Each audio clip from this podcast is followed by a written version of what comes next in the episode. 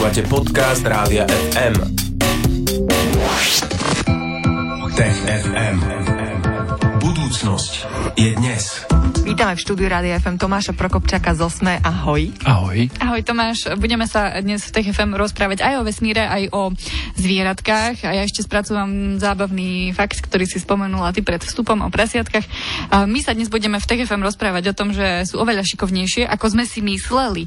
No tak áno, prasiatka sa považujú za inteligentné tvory, tak ako je to Tomáš s tým novým výskumom? Oni sa považujú za inteligentné tvory zhruba na úrovni našich psov psov, alebo teda, že vieš ich eh, naučiť povely, vieš ich naučiť základné veci, ale nový výskum sa pozrel na, na mm, vyššie kognitívne funkcie, alebo na teda zložitejšie vlastnosti a trošku tie prasata pripodobňuje k primátom, čiže to už je taký iný level tých schopností. A čo to znamená? Aké majú tie schopnosti? Lebo tak primáty tí vedia napríklad už aj komunikovať možno nejakými posunkami, mm-hmm. ale to asi prasata nedokážu. Aké sú tam, ako to zistili a, a aké majú schopnosti tie prasiatka? A Zdá sa, že zatiaľ sú schopní tzv. mentálnej flexibility. To je také abstraktné označenie, ktoré mhm. vlastne nič neznamená, ale ten experiment ukázal to, že sú schopné pochopiť, a slovo pochopiť treba vo veľkých úvodzovkách, že niečo má vplyv na niečo iné. Teda vedci urobili taký srandovný trochu experiment, že naučili hrať čo si ako počítačovú hru alebo videohru, tie pokusné prasata a sledovali ich reakcie. A, a aká zase... to bola hra? Čo, chytali vajíčka? Nechytali vajíčka, naučili ich ovládať joystickom a kurzor a ten kurzor mal urobiť relatívne jednoducho činnosť. Na tej obrazovke sa vždy objavila nejaká stena, alebo teda cieľ a oni sa mali tým kurzorom, ktorý ovládali pomocou joysticku k tomu cieľu dostať. A samozrejme to nie je žiadna zložitá hra, ale už to, že ten tvor si na nejakej úrovni musí uvedomiť, že svojim pohybom tu ovládam niečo inde, je uh, veľmi, uh, alebo povedzme, že dosť zložitý uh, intelektuálny alebo kognitívny uh, posun a to nie je vôbec jednoduché, pretože mnohé tvory si vôbec neuvedomia v zrkadle, že sú oni sami. Uh-huh. Uh, a čím ovládali prasiatka ten joystick? To by ma zaujímalo, že či rýpákom alebo nejakou mm, končatinou? A ňufáčikom, rýpákom. Uh-huh. A samozrejme výskumníci museli najprv vycvičiť eh, tie pokusné prasatá, aby dokázali ten joystick ovládať. Potom ich museli vycvičiť, keď už toto zvládli, že sa majú dostať tým kurzorom do nejakého cieľu. To sa samozrejme robilo pomocou odmeny, ale potom neskôr tie experimenty ukázali aj to, že už eh, tie prasatá nepotrebujú odmenu, stačí stačí, keď ich eh, ten výskumník iba pochválil a tie úlohy plnili.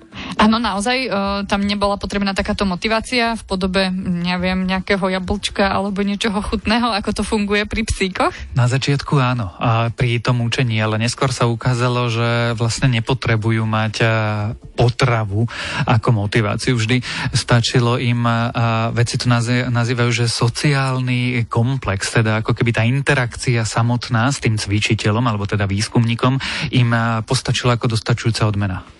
No a čo z toho vyplýva? Čo môžeme uh, z tohoto výskumu povedať, že bude dobré alebo prospešné pre budúcnosť? Neviem, či pre prospešné budúcnosť ľudí, ale pre prospešnosť tých zvierat by mohlo byť dôležité to, že sa zdá, že e, tie prasatá sú schopné vyšších e, intelektuálnych e, akýchsi mm, schopností, alebo dokážu spracovávať veci zložitejšie. A ak to takto je, tak by možno sme sa mali zamyslieť nad tým, akých podmienkach ich chováme, akým, ako sa k ním správame a ako ich využívame, aby tie tvory boli jednoducho šťastnejšie. Aj o tomto sme sa rozprávali v TFM dnes. Máme za sebou prvú polovicu, ale ešte sa pôjdeme pozrieť do vesmíru. Ostaneme v našej slnečnej sústave. A... Ale len tak, tak. Len tak, tak. Pôjdeme na jej koniec. Tomáš Prokopčak to vysvetlí v nasledujúcom vstupe. Ostaňte teda s nami. Tech FM. Toto je Rádio FM a v tejto chvíli sa vrátime k našej štvrtkovej rubrike Tech FM, ktorú vám prinášame vždy takto vo štvrtok po 15. Tomáš Prokopčak z Osmej je jej autorom a my sme také... My pol... sa pýtame. My sa pýtame. Tak, dobre, tak a ideme sa teraz pýtať na uh, obežnú dráhu najvzdialenejšieho objektu v našej uh, slnečnej sústave. Ďaleká planéta nejaká. Tomáš, povedz nám o tom viac. Oni ju dokonca aj tak nazvali, že sa volá Far Far Out, že je mm-hmm. ako naozaj vzdialená. Nie je to úplne planéta typu, ako si predstavujeme Zem, alebo Mars, alebo Jupiter. Je to trpasličia planéta. Ten objekt sa odhaduje, že má v priemere zhruba 400 kilometrov. Čiže niečo ako Pluto, keď trpasličia planéta? A typovo áno, uh-huh. a Pluto je väčšie, ale typovo áno, zhruba ako Pluto. A, a teraz výskumníci vďaka novým technológiám, teda jednak vďaka obrovským teleskopom a vďaka novým e, čípom, ktoré e, dokázali nainštalovať na tieto teleskopy, pretože samozrejme aj tam sa tá technológia výpočtová zlepšuje, tak dokázali upresniť obežnú dráhu tohto telesa, ktoré objavili v roku 2018 a na základe týchto údajov tvrdia, že je to vlastne najvzdialenejší objekt v našej slnečnej sústave, u ktorom poznáme, akú presne má obežnú dráhu. No tak nám povedz, že kde sa nachádza, ako vyzerá tá obežná dráha a ako prebiehali tie sledovania od toho roku 2018. Sledovali ich tými veľkými teleskopmi, napríklad na Havaji, čo sú niekoľko metrové zrkadlá, majú tie ďalekohľady a sledovali ho dlho. No a keďže to je taký slabúčký objekt, lebo je veľmi ďaleko, čiže sa od neho slnečné svetlo odráža veľmi malo, tak a, a potrebuješ silnú a dobrú techniku. A trvá roky, kým dokážeš upresniť jeho dráhu. No a on sa dnes nachádza ďaleko. On je ďalej ako Neptún a Neptún je relatívne ďaleko keď si napríklad predstavíš, e, alebo Pluto, aj za ním je. Pluto je od nás vzdialený takmer 40 astronomických jednotiek. Astronomická jednotka je vzdialenosť Zeme od Slnka.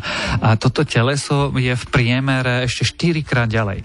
A v priemere je nejakých 130 a má veľmi pretiahnutú, a teraz vďaka tej novej štúdii už vieme, ako pretiahnutú obežnú dráhu, taká elipsa, je dobrý príklad. A keď je najbližšie k Slnku, tak je bližšie ako Neptún, dokonca pretne jeho obežnú dráhu, ale keď je najďalej od Slnka, tak sa nachádza 175 astronomických jednotiek, čiže mu trvá tisíc rokov, kým obehnie naše Slnko, takže to teleso je no, dosť ďaleko. Takže to majú taký dlhý rok na tejto trpasličej planéte. No, ale čo nám to pomáha, alebo čo nám to hovorí o našej slnečnej sústave, táto, toto zistenie?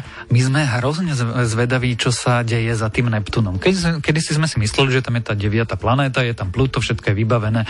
My dnes už vieme, že po prvé Pluto nie je planéta, po druhé nie je všetko vybavené a že tam za tým Neptunom sa nachádza množstvo relatívne veľkých telies, ktoré sa správajú správajú zvláštne. A už aj tu sme sa rozprávali niekoľkokrát, že by astronómovia chceli naraziť na tzv. deviatu planetu, lebo sa predpokladá, že niekde tam v diálke je relatívne veľké teleso, možno väčšie ako Zem, a ktoré ovplyvňuje dráhy iných telies vo svojom okolí. Preto vždy, keď nájdeme nejaký objekt, ktorý je tak ďaleko, ktorý je za Neptúnom a krúži tam v dialavách slnečnej sústavy, tak nám to trošku pomáha alebo upresňuje to, kde sa môže tá záhada záhadná planéta nachádzať. A myslí si, že toto je naozaj reálne, že by bola nejaká planéta, taká naozajstná planéta, o ktorej ešte nevieme a nachádza sa v našej slnečnej sústave? Nie, ja by... Naozaj nie je všetko vybavené?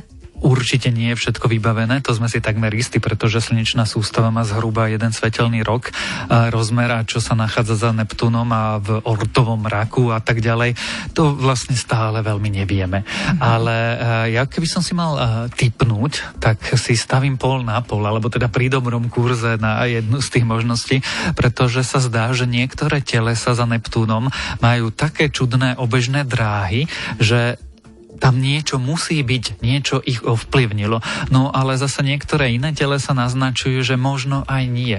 Čiže nie sme si istí, ale varianta, že, že tam veľké teleso, planéta, ktoré je štyrikrát taká veľká ako Zem, sa nachádza, je vzruš, vzrušujúcejšie, ako keď tam nič nie je. No je to mimoriadne vzrušujúce, napínaš na, nás, Tomáš. My tu len o tom rozprávame, ale už sme nedočkavé a netrpezlivé. Ale, ale najprv povie, že možno tam niečo je a potom vlastne, ale asi tam niečo nebude. Takže e, je to veľmi rôzne a máme takú novú metaforu, keď bude niečo veľmi záhadné, mysteriózne, ale aj zároveň e, chaotické, tak môžeme hovoriť, že to je ako za Neptúnom. Veľmi dobre a mne napadá, že hovoríme teraz o nejakej jednej konkrétnej deviatej planete, alebo aj o možnosti, že tam je aj 10. a 11. planeta. Mm. Je možnosť, že tam je viacero veľkých telies, ktoré majú nejakú súhrnú hmotu alebo hmotnosť a súhrne ovplyvňujú tie ostatné telesa, ale toto je veľmi zložitá možnosť. Pravdepodobnejšie, že je tam jedno veľké mm. teleso, alebo uh, sa pozeráme na nejakú uh, anomálnu náhodu. To, že je tam veľa telies, ktoré všetky sa správajú tak, ako by tam bolo iba jedno teleso, je príliš komplikované na to, aby sme tomu úplne verili. Takže veľká party za Neptúnom, možno, možno sa to raz dozvieme. Tomáš Prokopčak nás o tom určite bude informovať v Tech FM, ak dovtedy teda budeme ešte vysielať. Myslíš si, že to ešte za, naš, za našich životov zistíme?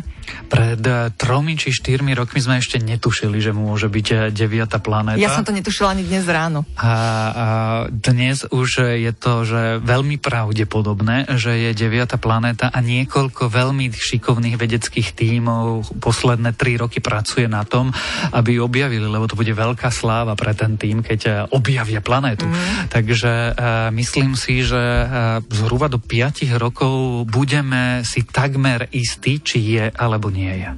Takže stihnúť by sme to teda mohli, veríme, že sa im to podarí, aby sme mali čo oslavovať aj my s nimi. Tomáš Prokopčak z Osme tu bol dnes s nami v rámci TFM a rozprávali sme sa aj o vesmíre. Tomáš, ďakujeme ti pekne a TFM vás pozývame počúvať aj o tých týždeň vo štvrtok po 15. Tomáš, ahoj. Ahoj. Tech FM. Budúcnosť je dnes. Stream, živé vysielanie a playlisty nájdete na www.radiofm.sk.